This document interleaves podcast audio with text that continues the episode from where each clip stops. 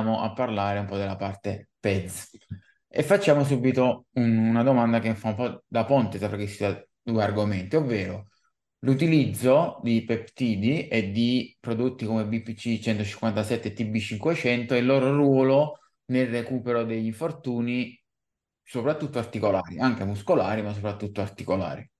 Allora, hanno un ruolo sicuramente rilevante, nel senso che em- empiricamente, allora, beh, sulla carta si è visto che aumentano la rigenerazione delle fibre collagene del- dal 300 al 500%, quindi tanta roba.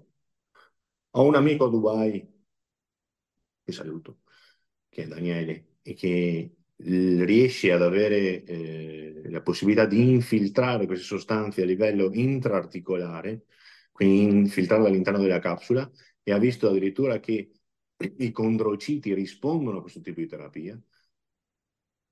Tutti avranno sperimentato, quelli che hanno usati, eh, la magnifica azione che hanno a livello sia tendineo che muscolare, quindi velocizzano e non di poco la rigenerazione a livello sia tendineo che muscolare, quindi mm, sì, hanno la loro bella efficacia. E per essere sfruttati bene, quindi devono essere iniettati a livello intraarticolare dove c'è il problema. Per quanto riguarda i condrociti, sì. Se invece stiamo parlando di effetto tendine muscolare, li inietti in loco, anche sotto cutipo. Se hai una tendinite a rotulio, basta che lo fai sotto cute a livello del rotulio, per dire. Se invece è a livello, hai uno strappo muscolare, lo fai lì dove c'è lo strappo. Eh, a livello vertebrale penso sia un problema.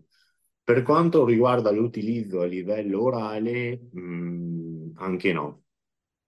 Nel senso che il BPC 157 ha degli ottimi effetti a livello sia gastroenterico che psicologico, di conseguenza, al gastroenterico, ma per avere un, un effetto a livello del tessuto leso periferico devi farlo locale. E eventualmente anche a livello aneddotico ci sono degli effetti collaterali di queste, di queste terapie con questi prodotti. Non che io abbia visto. Quindi in generale sembrano essere de- degli ottimi prodotti per migliorare proprio la stato di salute e il recupero senza grossi effetti negativi. Io li trovo ottimi, dire la verità, tanta roba. Sì. Parlando di bodybuilding di iperplasia, l'utilizzo, diciamo, di preparazioni, di cicli che portano un notevole sviluppo ipertrofico.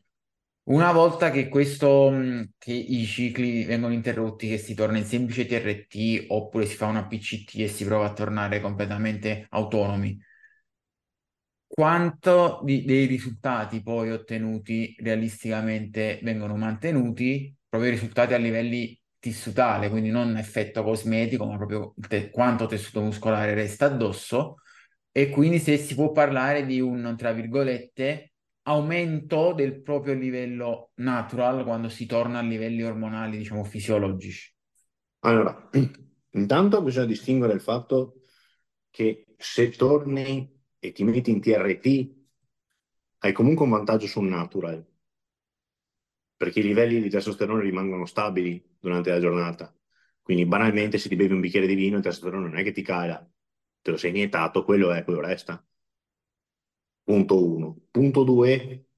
Dopo la PCT sei tornato a- ad avere un testosterone decente, cioè il testosterone ce l'hai a 8 o ce l'hai a 2,5, 3?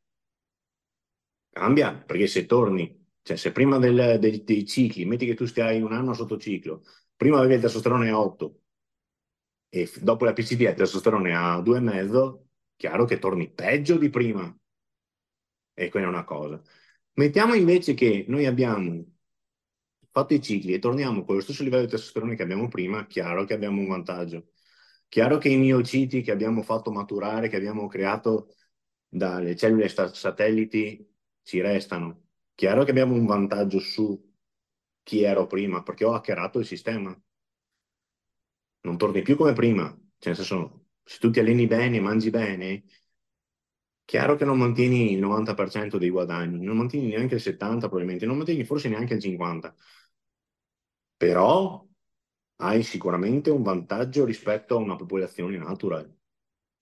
perché tu Hai alzato ormai, l'asticella de- definitivamente rispetto a te stesso. tu hai cambiato la cilindrata del motore. La cilindrata del motore non torna indietro, cioè nel senso mm, il tessuto muscolare in più, i miociti in più ti restano, quindi se tu ti alleni bene, se non so darti una percentuale, è chiaro che quella dipende un sacco anche da, da, da chi sei, perché se sei Arnold, che ho visto il documentario, ammettiamo che sia vero che faceva, eh, cosa faceva? Due cicli da tre mesi all'anno, che è poco per il fisico che aveva, perché stiamo parlando, de- cioè, de- dai, stiamo parlando del nulla, e cioè, chiaro che se lo faccio io, che sono un- uno sfigato qualsiasi, è un altro, un'altra, un'altra cosa, eh, perché le risposte sappiamo benissimo che sono assolutamente individuali, ma, ripeto, hai un- sicuramente un vantaggio rispetto a, a chi eri prima, ecco. Quindi, Soprattutto se le cose fatte bene. e quindi possiamo, perché c'è tanta gente che dice: No, io ho fatto qualche ciclo in passato, però adesso ormai sono natural. A meno che non abbia fatto veramente poco e malissimo, ha alzato un po' la cilindrata. Non è come se non avesse mai fatto nulla. No, no, no. E ti faccio anche una domanda un po' cattiva. Secondo te, quante, soprattutto ad oggi, nel mondo che è tutto così portato dai social, l'estetica è così importante, eccetera, quante persone veramente che hanno un po' di visibilità, un po' di successo, soprattutto nel mondo del bodybuilding, non hanno mai toccato nulla, sono drug free da sempre, non hanno mai fatto neanche un ciclo? Lo sovrastimo con un 10-15%. E penso che sia un discorso anche applicabile alle gare natural, o così Ah, detto. no. Allora, nelle gare natural, se mi trovi qualcuno veramente natural, allora io, li- io ne conosco qualcuno ed è veramente un grande perché è un genio, soprattutto ragazze, ne conosco qualcuna che la- la- le dicono che è, è, è doped, ma è, è assolutamente natural, adesso non dico chi è, ma ne conosco parecchi, e hanno un fisico della Madonna e finalmente sembra- sembrano dopate, ma stanno a dieta tutto l'anno, alimentazione, eccetera, eccetera, eccetera. Ma ripeto, sono l'ago nel pagliaio, anche perché cioè, sai benissimo che soprattutto gli uomini, cioè, se tu vai in cut, il testosterone ti va sotto, le- sotto i calcagni, quindi perdi massa, metti acqua, aumenta il cortisolo, diventi una meba. Cioè, difficile arrivare in gara da natural. Cioè, se uno arriva veramente in gara da natural, chapeau. No, ma ce ne sono, io ne conosco anche quelli onesti, ti dicono anche che dopo si sono fatti 6-7 mesi da ipogonadici puri per recuperare una qualità della vita decente, ci hanno messo quasi un anno. Esatto, e, se- e lì mi chiedo, vale la pena? Là sono scelte personali, però oggettivamente uno potrebbe entrare nel discorso del ma forse, soprattutto se fai più gare durante gli anni, fa quasi più male forzare il proprio corpo in questo modo da natural che con No, anche- togli, togli pure il quasi, togli pure il quasi, perché se devo stare col testosterone a uno e mezzo, due, per un anno e mezzo, cioè, vuol dire che la mia fidanzata la vedo col binocolo, eh, quindi magari no. Questi poi, ovviamente, queste sono riflessioni generali che stiamo facendo. Certo. Chi ascolta si farà le sue idee, non vogliamo dire niente né in un senso né nell'altro, però diciamo che quando c'è tutta quella mitologia che se è tutto natural, è- a parte atto di fede credere al natural, ma poi se è natural allora automaticamente è sinonimo di fa bene alla salute, non, non Sono comunque, son comunque pratiche estreme, quindi di- che fa, lì che fa bene non c'è niente. Però, ripeto, sono molto bravi chi arrivano tirati da natural perché, ripeto, mh, soprattutto da una certa età in poi, metti a dura prova il tuo sistema endocrino. Poi, come sempre, la genetica la fa da padrone perché anch'io conosco ragazzi che praticamente stanno tutto l'anno senza avere una dieta particolare, semplicemente allenandosi, facendo sport e mangiando pulito, ma niente di estremo, stanno praticamente che in due mesi potrebbero salire su un palco perché hanno un set point bassissimo. Quindi per loro tirarsi non risulta neanche questo sforzo enorme. Se viceversa devi fare sei mesi di preparazione alimentazione dieta cardio solo per arrivare a una forma da spiaggia è un po' più difficile, vuol dire che per te sarà un- una distruzione arrivare a una certa condizione. Certo, sì, sì, sì. E parlando di iperplasia proprio, c'è una differenza sulla preparazione, quindi sui farmaci e sui stack utilizzati, le combinazioni utilizzate, che vanno ad indurre iperplasia piuttosto che ipertrofia? O è solo una questione di dosi, di maturità, di tempo? No, allora per hackerare il sistema, se voi vedete, non so se, se qualcuno di voi conosce in prima persona qualche bodybuilder grosso, sa benissimo che non usa grammate di androgeni. Il sistema si hackera con i peptidi, utilizzano grammate di GH, insulina, MGF, IGF-1, tutta quella roba lì. Quello lì dà effettivamente l'iperplasia e quindi dopo lo spessore, quello vero. Mm. Tu puoi stare anche a 10 grammi a settimana, ma se non utilizzi i peptidi non vai da nessuna parte. Cioè, non vai da nessuna parte. Arrivi a un certo tipo di fisico, tra l'altro facendo più danni che altro, perché hanno comunque molti effetti collaterali rispetto ai peptidi e non hai lo stesso risultato. Quindi, ehm, parlando spicci spicci, non pensiate che mm, stia a 10 grammi a settimana. Gli Olimpia stiano a 10 grammi a settimana, stanno a 2, 3 grammi e magari stanno a 20, 30 unità di GH al giorno, stanno a decine di unità di insulina al giorno. Quello sì.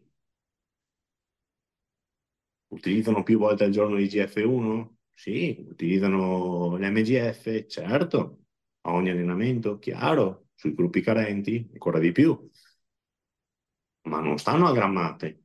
Uno, perché non è salutare. Due, perché non serve un cavolo. Possiamo dire che però eh, i peptidi portano un rischio maggiore, essendo appunto uno stimolo iperplasico, magari non solo a livello muscolare, quindi anche tutto quello che può essere una cancerogenesi maggiore rispetto agli androgeni, al solo utilizzo di androgeni. Allora, sicuramente eh, il razionale ci dice questo, e questo è indubbio, ma io non mi ricordo dove avevo letto da qualche parte che invece una dose normale, normale, parafisiologica di GH andava addirittura a prevenire l'insorgere di nuove cellule cancerose. Chiaro che se mi dici ho un inizio di o ho avuto un inizio di, ti dico occhio a utilizzare certe molecole, ma ora occhio anche a utilizzare androgeni. Capito? Quindi sì. Quindi ten comunque conto che sono molecole che vanno ad aumentare il metabolismo, quindi aumentano l'attività mitocondriale, aumentano l'attività dei radicali liberi, di, cioè aumentano la quantità di radicali liberi dell'ossigeno e quindi la possibilità di però, ripeto, sì, assolutamente sì, se dobbiamo rispondere in maniera secca alla domanda che, che mi hai fatto. Per dare sempre agli ascoltatori un'immagine chiara che se da un lato diciamo che l'utilizzo di peptidi, GH, insulina, GF1, GF3, LR3 ricombinante, MGF, eccetera, possono portare un'iperplasia, quindi aumento proprio della cilindrata, maggior tessuto che poi ti rimane addosso, maggior tessuto che poi può essere ipertrofizzato con gli androgeni, eccetera, può anche però aumentare, portare un maggiore rischio di tutte quelle che sono neoplasie di ogni tipo. Certo, lì, lì, ragazzi di sicuro non c'è niente. Bisogna, quando si utilizza questo, certo, questo tipo di, di, supplementazione si va incontro inevitabilmente a uh, un certo tipo di effetti collaterali, soprattutto se si esagera. Parlando di genetica recettoriale, Diciamo un attimo per chi non, magari gli ascoltatori che non lo sanno bene, cosa intendiamo per genetica recettoriale. E poi è possibile, quando uno è nato e non ha mai toccato nulla, capire che tipo di risposta potrebbe avere a priori, quindi sia a risposta muscolare che eventuali rischi, o si vede solamente una volta iniziato? Allora, rispondiamo prima alla domanda. No, non è possibile. Va fatto empiricamente, purtroppo. E Il livello, genetica, il livello natural, diciamo, che si ha non può essere un predittore di... Uno magari può essere scarso da natural e rispondere benissimo ai prodotti. sì, oppure essere fortissimo da natural e rispondere male ai prodotti. E quindi questo proprio non, non si può avere una- un valore predittivo, ecco. Per quanto riguarda invece la spiegazione di cos'è la genetica recettoriale, semplicemente due persone con eh, la stessa età, lo stesso allenamento, la stessa storia clinica, eh, praticamente mh, due persone identiche, non gemelli, perché quelli vabbè, più o meno hanno la stessa genetica, non gemelli omozigoti, però due persone molto simili come età, come allenamento, come tutto, stessi fattori mentali, eccetera, rispondono alla stessa dose di supplementazione, stiamo parlando di androgeni, in maniera completamente diversa, cioè con 200 mg di testosterone, e ve lo giuro, ne conosco uno che mi dà un fastidio della Madonna, c'è uno con 200 mg di testosterone ha messo su, non sto scherzando, sembra una cazzata, 7 kg di muscoli in tre mesi, sì, 7 kg di muscoli in tre mesi, che è una follia per chi non lo sa, fo- per, per me è una, è una follia, e invece c'è chi con eh, 200 mg non sa assolutamente niente. Quindi eh, sì, ci sono i cosiddetti non responder. E se E, dovessi met- fare una distribuzione normale, secondo te quanta è la, la proporzione tra non responder, normal responder e hyper responder? eh, ragazzi, stiamo parlando della solita gaussiana qua. La solita gaussiana, c'è chi risponde no, un poco, c'è chi risponde medio, c'è chi risponde tanto, sono ris- eh, disposti secondo proprio la gaussiana. E per esempio, se uno nota che risponde male, risponde poco, quanta possibilità poi magari di fare una PCT, cessare tutto e semplicemente diciamo tor- tornare natural e rinunciare? C'è una buona, mh, una buona probabilità di ritorno pienamente al regime dell'asse? Ma quello è, in, è scisso dal, dal- dal fatto che tu sia rispondere o non rispondere. Cioè lì è, eh, dipende da quanto il tuo asse è sano di per sé. Quindi non, non- Diciamo in generale, mettiamola così, un primo ciclo, quanto può limitare l'asse veramente a lungo termine o permanentemente, quando invece, dato il giusto tempo e la giusta PCT, poi si recupera? un ciclo lungo quanto? 10 settimane? 20? Ciclo classico, quindi 12, 10, 12 settimane, 15 settimane. Che fai le cose fatte bene, ma anche se le fai fatte male, è difficile che tu vada a rompere le scatole all'asse talmente tanto che, che abbia un, un down. È difficile. Cioè, quindi hai buone probabilità di tornare a buoni livelli di, di testosterone come eri prima. Invece nell'accumulo di cicli diventa man mano più difficile. È più che altro il tempo, perché sappiamo tutti che il problema sta a valle. A valle intendo palle. Cioè, l'ipotalamo non va in ipotrofia, l'ipofisi non va in ipotrofia, le gonadi sì. Una volta che vanno in ipotrofia, anche se tu utilizzi del- delle molecole che mimano LH e l'FSH durante il ciclo, pian pianino in ipotrofia ci andranno comunque lo stesso e quindi lì è difficile tornare indietro. Questo è sul tempo che si passa, diciamo, sotto ciclo, quindi senza stimolare direttamente le gonadi a funzionare perché metti tutto No, esternamente. anche, anche stimolandole con, ripeto, dell'LH e dell'FSH sintetico, comunque, Non è un pieno funzionamento, non è un pieno regime. esatto, è diverso. Quindi sì, si possono utilizzare queste molecole, però alla lunga comunque c'è il rischio di... E aneddoticamente, che vuol dire alla lunga? Quanto, quanto tempo può essere un tempo che ti dici stai entrando nel, nel reame che stai rischiando che non riesci a tornare più se vuoi a buoni livelli poi per sempre, Dopo un anno di uso continuativo, di diciamo. uso continuativo, sì. E quindi fondamentalmente il discorso è che per chi ha idea di ritornare, di non passare per la TRT, di ritornare natural, diciamo così, non devi avere un approccio di blast and cruise magari, ma di ciclo PCT. Sì, tenendo conto che però la PCT, ragazzi, non è faccio la PCT di scalli e poi comincio a ciclare, non funziona così. Cioè, se dovete fare una PCT fatta in maniera decente, vuol dire che fate 10-20 settimane di ciclo, fate la PCT, che può essere una, due, tre, quattro settimane, quello che è, e poi dovete lasciare passare dei mesi prima di reiniziare a fare qualcosa, il che vuol dire che all'anno massimo fate due cicli. E poi quei mesi post PCT saranno comunque mesi in cui uno sarà in un mezzo ipogonadismo perché ovviamente parte azzerato e deve riprendersi man mano. Sì, c'è chi risponde bene e non ha nessun calo di nessun tipo della libido, c'è chi o de- dell'umore, eccetera, eccetera, tutto quello che dà l'ipogonadismo e recupera magari subito, e c'è chi invece fatica a...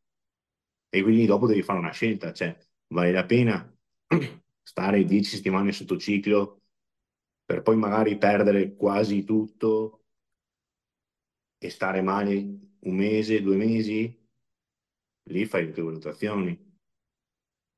Eh, messa così, ovviamente verrebbe da pensare che chiunque abbia un'idea a lungo termine di gareggiare, di agonismo o di vivere lo stile di vita di bodybuilding in certo modo, Se fai, fa se fai gare scelta- non esiste PCT, se fai Esatto. gare non esiste PCT. fa la scelta di Blast Cruise e sa già che poi il futuro sarà la TRT.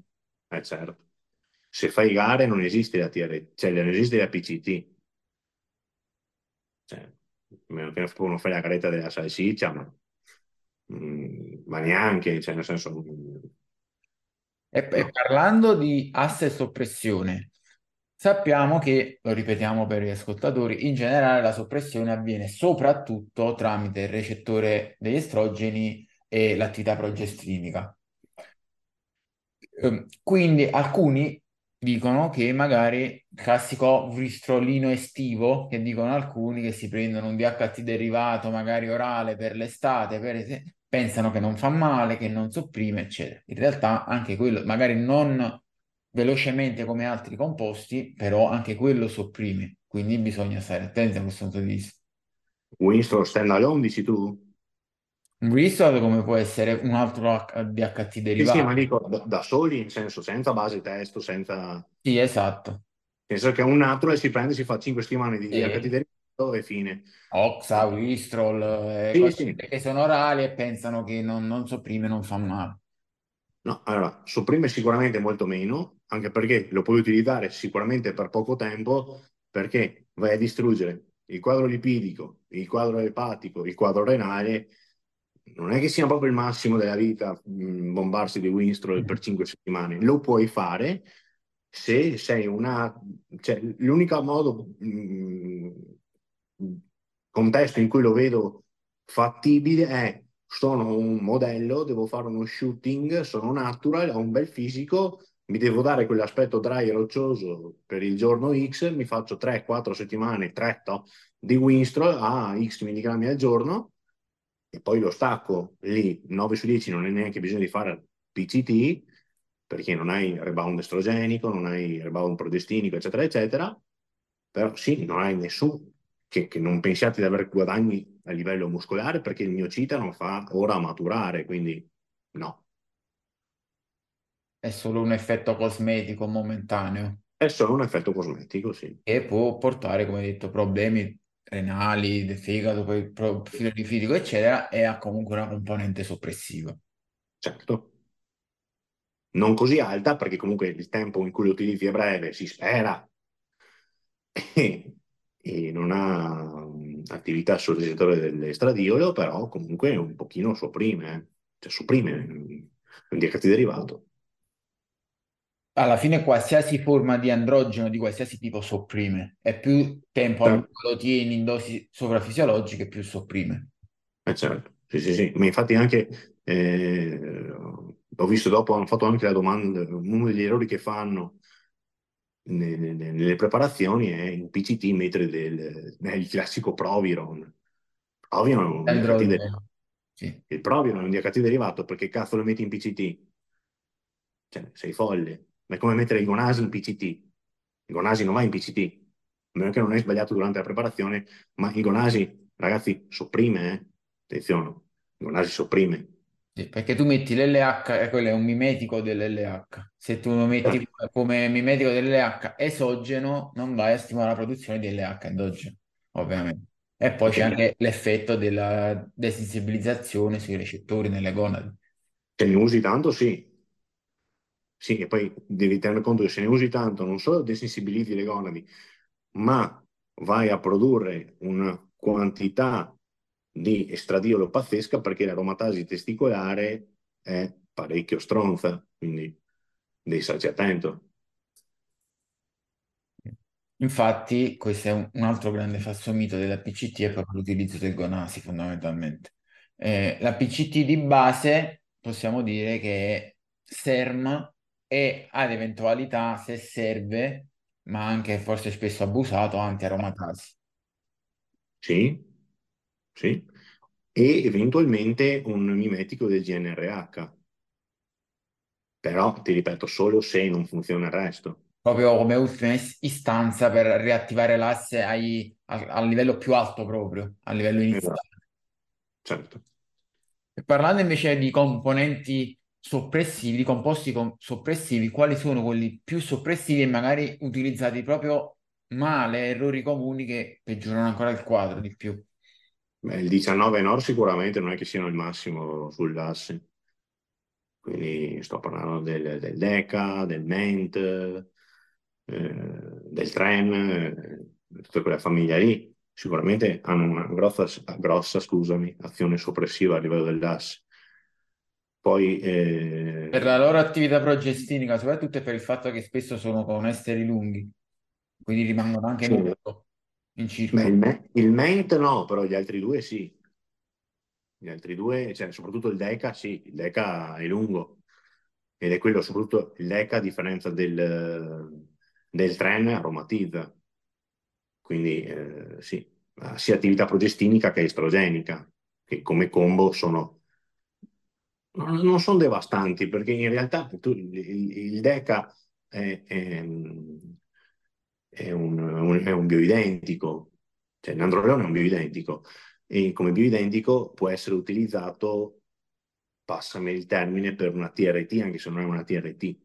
Quindi come base estrogenica per chi aromatizza molto, in realtà se tu usi il decaf gli fai un favore. Però sì, è parecchio soppressivo. Poi parlando di aromatizzazione, quello che molti fanno è utilizzare ovviamente gli anti-aromatasi, però in generale ci potrebbe essere anche un utilizzo di composti come Masteron o Primobolan per la loro ah, attività nelle... anti-aromatasica e risparmiarsi un pochino di antiaromatasi che magari possono dare problemi da altri lati. Allora, gli antiaromatasi li utilizzi se tu hai sbagliato a fare il ciclo. Cioè, vuol dire, gli antiaromatasi tu li utilizzi se stai, se è, devi correggere, se il paziente ti dice Andrea, guarda, ho un calo di libido, mi metto sempre a piangere, ho la, la faccia gonfia. Hai l'estradiolo alto, benissimo, utilizzo subito il tappo, tamoxifene. E poi o modifico il ciclo o utilizzo sul subito un antiaromatasi. Ma vuol dire che tu hai sbagliato, hai sbagliato, hai fatto il, la prima parte del ciclo un po' sbagliata per quella persona, nel senso che quella persona magari aromatizza molto e non va bene quel ciclo lì e quindi devi aumentare i livelli di um, un DHT derivato o, o, altro. Quello che hai detto prima um, è vero in parte, nel senso che non ha, non ha un effetto vero sull'aromatasi, il problema, il fatto è che tu cambi il rapporto tra l'estradiolo e gli androgeni circolanti, quindi vai a ristabilire quella proporzione tra l'estradiolo e, il, e l'androgeno circolante. E quindi in quel senso vai ad abbassare, ma non, non abbassi gli estrogeni circolanti, alzi gli androgeni. Poi invece c'è il boldenone che proprio li abbassa, ma un, con un altro meccanismo. però vabbè, lì comunque il, il discorso... Non fungendo allo stesso modo da substrato rispetto ad altri androgeni, se tu suddividi la quota di androgeni totale in parte con quelli, avrai una minor conversione per mancanza di substrato, fondamentalmente, aromatizzabile.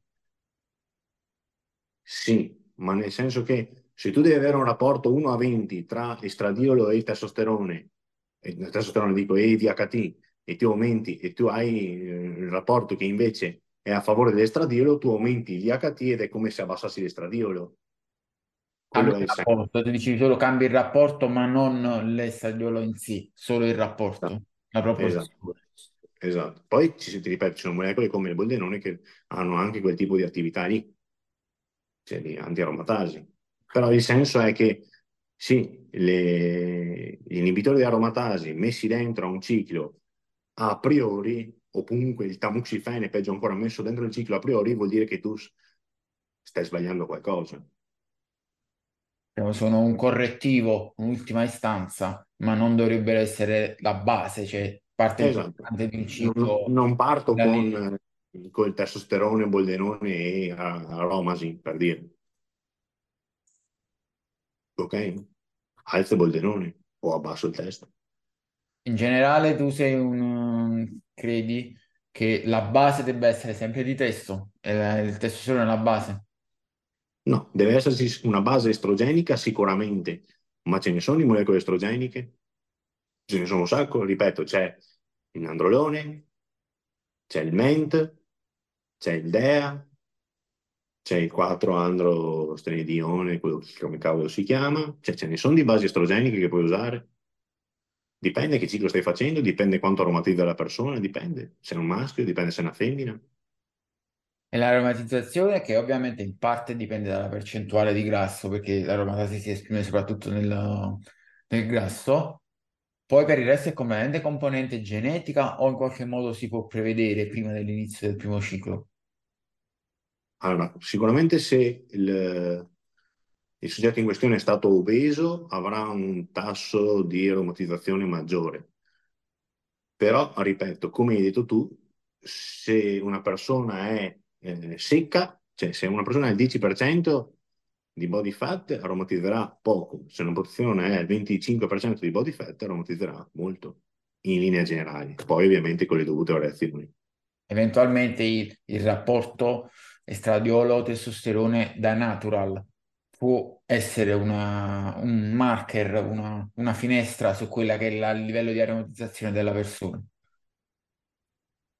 Ora ti dico, ti direi di sì, ma in realtà empiricamente ho visto che bene o male se una persona è sana da natural, i valori non si scostano tanto. Il problema è che dopo eh, incide tantissimo eh, cosa ha fatto in precedenza, in precedenza, scusami, e cosa mangia molto. Quindi non torniamo poi anche lì, è, di, anche lì è difficile avere un, un valore predittivo. Che è una cosa completamente in itinere, cioè uno inizia, prova sì. e vede il suo corpo come risponde. Esatto. È difficile avere conosco, un'idea a priori. Io conosco persone che stanno a un grammo di roba che aromatizza e senza inibitori di aromatasi e, e non hanno problemi. E invece conosco altre persone che sto parlando di tutti gli atleti, sto parlando di altre persone che stanno a um, 100 mg di testo e 300 di boldenone e non hanno gli estrogeni crasciati, per dire. Mentre sulla carta dovrebbero averli. Eh, certo. E, ehm, per quanto riguarda gli androgeni, quali sono gli effetti principali? Prima ne hai accennato un pochino a livello delle articolazioni e quindi anche di come modulare un pochino l'allenamento in base alla preparazione. Sappiamo ad esempio che alcuni composti, tra virgolette, possono essere più pro- protettivi, lubrificanti cioè a livello articolare, mentre altri il contrario.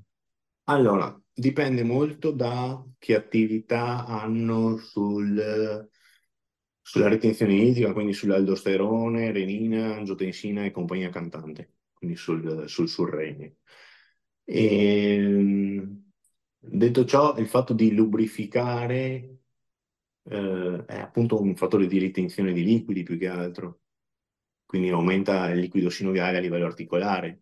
Ad esempio, Questo Tonica e Anabol che hanno questo effetto molto di ritenzione tendono ad avere questo effetto anche articolare. Esatto. E così come il ZH, così come l'androlone, eccetera, eccetera. Quindi, eh, e questa è una cosa da tenere in considerazione. Un'altra cosa da tenere in considerazione è che gli androgeni comunque hanno un, eh, vanno ad alterare l'alterazione della produzione del, del collagene. Quindi questa è un'altra cosa da tenere a mente. Mm, la densità mineraria ossea va, va, incontro a dei cambiamenti quando sei sotto androgeni. Eh, però, per contro, come dicevo prima, puoi andare facilmente incontro a infortuni se utilizzi composti molto dry, cioè il tuo ciclo è molto dry, quindi tendi a disidratarti perché hai gli estrogeni bassi, le, le articolazioni che scricchiolano perché c'è poca idratazione, quindi magari anche il tendine è sottoposto a dura prova perché uno, hai aumentato la forza grazie agli androgeni o alle molecole che stai usando e due, viene meno la lubrificazione data dalla ritenzione idrica data da anche il, il quantitativo di estradiolo in circolo. Quindi insomma ci puoi giocare come vuoi, però devi stare attento. E ovviamente quindi poi vai ad adattare l'allenamento di conseguenza. Possiamo dire anche che la condizione più estetica, più dry, è anche quella un po' più pericolante a livello articolare in cui si deve stare. Assolutamente. Infatti, se vedete tutti gli infortuni avvengono a ridosso delle gare. Infatti non capisco perché continuino a caricare come dei matti, tanto tessuto muscolare in deficit calorico non ne metti su neanche se sei a 10 grammi di roba. Quindi non capisco sta cosa di caricare come degli scemi. Ok che devi mantenere la massa muscolare e devi mantenere l'intensità alta, perché come ben sappiamo in cut tieni l'intensità alta e il volume basso.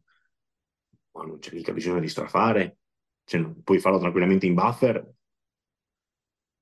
puoi farlo tranquillamente con non carichi così elevati. Oppure puoi abbassare i carichi e lavorare sull'effort. Sicuramente, non su, solo sull'intensità di carico, ma sull'intensità sì. dell'effort. Sì. E secondo te, rispetto anche all'immaginario comune, a quello che sentiamo tutti i giorni dai media, eccetera, gli effetti sulla, negativi sulla salute degli androgeni in generale, de, delle PEZ, sono por- riportati oggettivamente Esagerati, ingranditi o sminuiti? Allora, eh, noi atleti tendiamo a sminuirlo, perché ovviamente chi ne fa uso si sente invincibile, eccetera, eccetera. Nell'immaginario comune sono assolutamente ingranditi, nel senso che anche chi sta in TRT è visto come eh, doped, invece sappiamo benissimo che ha solo che effetti positivi, sia sul quadro lipidico, sia sul quadro epatico, sia sul quadro renale, sia a livello psicologico. Cioè, mh, mm, quanta gente c'è depressa da ipogonadismo, non ne avete un'idea, che non gli è stata prescritta la giusta terapia, una valanga.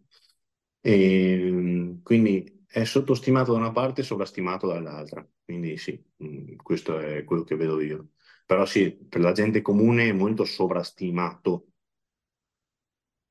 Perché si ecco. pensa che, mamma mia, fai un ciclo, tocchi qualcosa, chissà che ti deve succedere. Spesso, salvo genetiche veramente sfortunate, mh, mm, soprattutto sì, a breve termine, non ci sono danni clamorosi. Diciamo che poi i danni più clamorosi non li fanno gli androgeni, ma li fanno i diuretici quelli diciamo a breve termine, che dal diuretico puoi morire, dall'androgeno non muori, cioè puoi subire danni di accumulo in anni di abuso, non sulla singola somministrazione.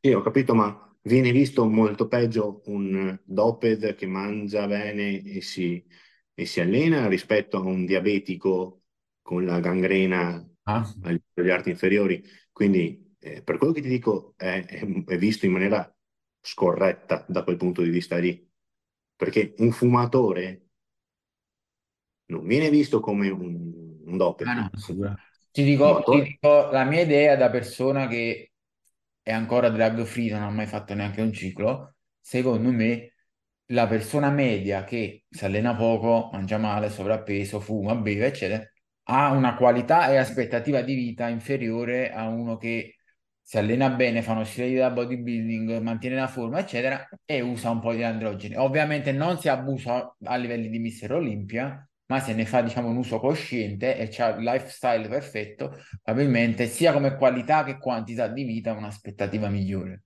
Esatto, sono completamente d'accordo. E detto ciò, andiamo verso la conclusione. Secondo te quali sono i principali ancora falsi miti e grossi errori che si fanno in ambito PEDS? Per ignoranza, per luoghi comuni? Allora, l'utilizzo di, come dicevamo prima, di, di esteri corti è una roba folle. Si pensa ancora che gli esteri corti diano quell'aspetto dry. Eh, follia pura.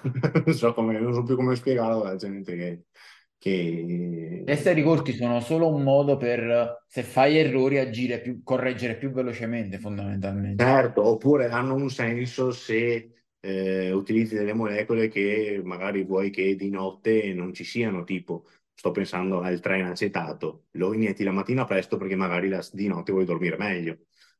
Può avere un senso, ma hai lo sbatti doverlo fare tutti i giorni. Comunque può avere un senso in quel, in quel, in quel contesto lì eh, ma eh, usare il testosterone un estere breve per me è una puttanata grande come un pianeta, cioè nel senso non ne vedo il senso.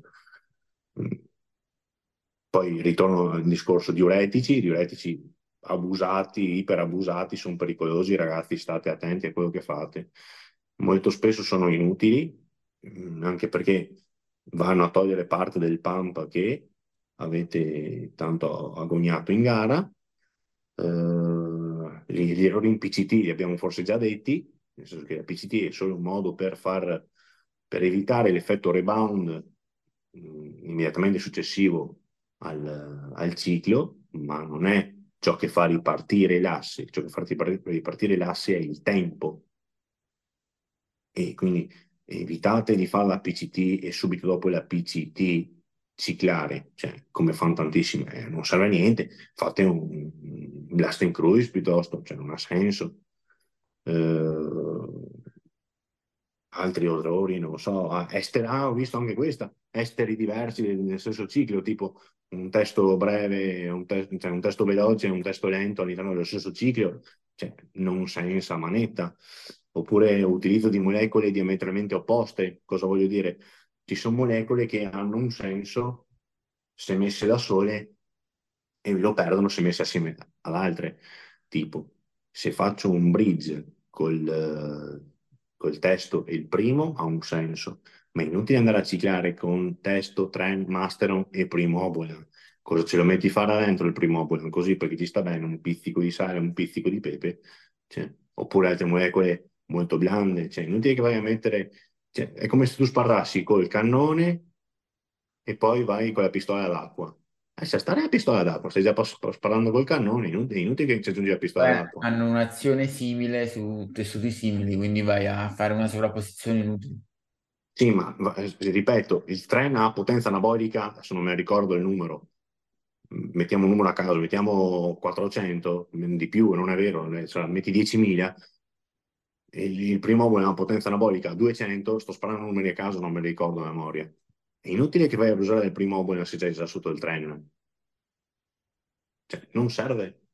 Anche l'uso smodato di orali, c'è, c'è gente che sta a centinaia di milligrammi al giorno di orali. Follia. Poi vabbè, stiamo, sulle donne non, ne parlo neanche perché l'utilizzo di androgeni sulle donne avrebbe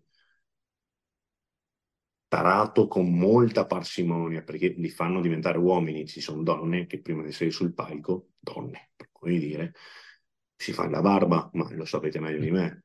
Eh, cioè, poi, altra cosa che dicevamo anche prima, il fatto di buttare dentro grammate di roba per crescere non serve a nulla.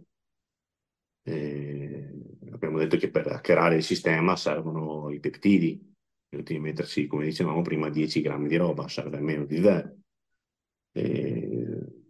come non serve a nulla fare i, i, cicli che dicevamo prima di 5 settimane. Non hai il tempo di far maturare il miocita, non ti resta niente di carne addosso. E tu come la vedi sugli approcci magari a dosaggi relativamente bassi, però molto lunghi, cioè cicli molto lunghi, però col dosaggio proprio minimo efficace. Secondo te, per risultati sul lungo periodo hanno senso o devi raggiungere un threshold comunque di azione anabolica quindi devi, tra virgolette, blastare oltre un certo livello per certe settimane per raggiungere certi sviluppi? Allora, sono sicuramente quelli che hanno più senso, uno perché non hanno effetti collaterali, due perché ti permettono di consolidare quello che hai addosso. Quindi, eh, adesso non so di quanti milligrammi tu stia parlando, ma penso tu stia parlando del mezzo grammo a settimana, da stare tranquilli, e ti permettono, mezzo grammo, 700 milligrammi, di stare, tra virgolette, tranquillo, senza utilizzare grammate di roba e di eh, mettere su carne senza eh, grossi patemi d'animo di dover farti l'analisi ogni settimana perché magari c'hai il problema dell'ematocrito che sale, del fegato a puttane, eccetera, eccetera. Quindi sicuramente l'approccio migliore e ovviamente anche lì va personalizzato perché, eh, ti ripeto, c'è gente che con 700 mg diventa Ronnie Coleman, c'è gente che con 700 mg non succede niente. E in generale un approccio con dosi veramente, tra virgolette, qualcosa appena superiore a una TRT, che può essere 250-300 totali, con magari una componente di test e una di primo o di master per gestire il rapporto con l'estradiolo e tutto, ma tenuti praticamente sempre, quasi tutto l'anno, eccetera. Secondo te ha senso o è una cosa che tu dici sì, lo fai, stai bene, ti alleni duro, è una specie di TRT, la mantieni a vita e basta, però non vai oltre, non, non avrai risultati superiori. No, i risultati li hai, però ripeto, a un certo punto devi usare i peptidi. Però sì, i risultati li hai. Cioè, Quindi, ed è probabilmente a livello di sostenibilità l'approccio migliore, perché dovresti trovare un equilibrio in cui bene o male se vedi che a quelle dosi si è stabilizzato il profilo lipidico, si è stabilizzato l'estradiolo e tutto, non dovresti avere cambiamenti improvvisi, hai trovato la tua omeostasi che ti permette di allenarti, recuperare tanto, eccetera, e continui per quella strada. Esatto, poi magari devi fare una gara, fai quel mese e mezzo in cui blasti un po', però se non devi fare gare è assolutamente l'approccio migliore. Perfetto. E quindi abbiamo parlato un po' dei, degli errori principali, no, qualche falso mito incredibile che, che vuoi aggiungere prima che andiamo a concludere? Ma penso di averli elencati i principali, poi adesso, nel primo libro che ho scritto sicuramente ne ho messi degli altri, ma quelli che mi vengono in mente sul, sul subito sono sti qua. Non... Eh, perfetto. Ti chiedo allora per concludere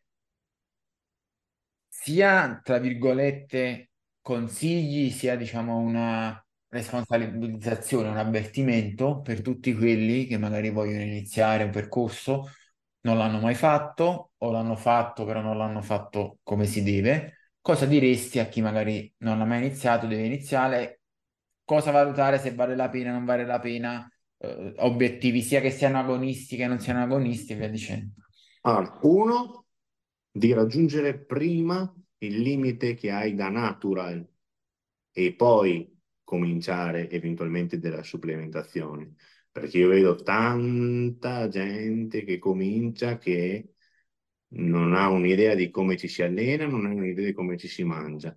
Levatevi dalla testa l'idea che voi prendete la pillolina o vi fate l'iniezione e vi viene il fisico da spiaggia che volete voi, perché non è così purtroppo. Quindi eh, questa è la prima cosa che mi sento di, di, consigliare. Seconda cosa è che se non sapete per filo e per segno cosa state facendo, fatevi seguire da una persona che uno ci tenga alla salute e che sia soprattutto competente, perché eh, portare i risultati in gara non è sinonimo di competenza, perché portare i risultati in gara non è difficile dal punto di vista chimico. Ragazzi, vi mettete a 500, ve lo dico io il ciclo pre-gara, 500 mg di testo, 500 di tren, 500 di masteron e 50 mg di wistro al giorno. E voi andate in gara. Questo è il ciclo pre-gara. Gratis. Eccolo qua. Ma non, è, non potete starci tutto l'anno, non può farlo chiunque, non, può, cioè, non la va seguita la persona. Quindi eh, non, non, fate le cose a caso perché poi la pagate. Eh? Occhio, perché non è il primo che sta male con questo tipo di eh, giochini. I consigli da vecchiaccio penso di averli dati. Perfetto. Ehm, penso che abbiamo concluso qui, siamo stati quasi un paio d'ore, quindi ti ringrazio veramente per il tempo dedicato, è stata una bella chiacchierata, spero che sono passati i messaggi che devono passare, ribadisco che tutto quello che abbiamo detto è uno la nostra opinione e due per dare un'idea generale, poi ognuno fa i suoi ragionamenti, noi non vogliamo Eh, certo. né invogliare né spingere né dire che una cosa è buona o cattiva, cerchiamo di dire come stanno i fatti, le esperienze, le cose che abbiamo studiato. Perfetto. Per chi ti vuole seguire eventualmente, dove ti può trovare? Mi trovate in discoteca. No, mi trovate sul mio profilo, dopo, dopo mi tagghi di Andrea Bellato, ma tanto penso che chi abbia fatto le domande già mi conosca. E il profilo si chiama Deduca e basta. E cercate il profilo, quello... Ci sono due profili, uno dove faccio le cavolate, che è scritto Deduca profilo privato, e l'altro è Deduca normale, dove c'è tutta la parte di fisioterapia e osteopatia, però dove non parlo di bombe, di, po- di bombe parlo ogni mm-hmm. tanto sul profilo privato. Perfetto, grazie ancora, ringrazio tutti gli ascoltatori, alla prossima.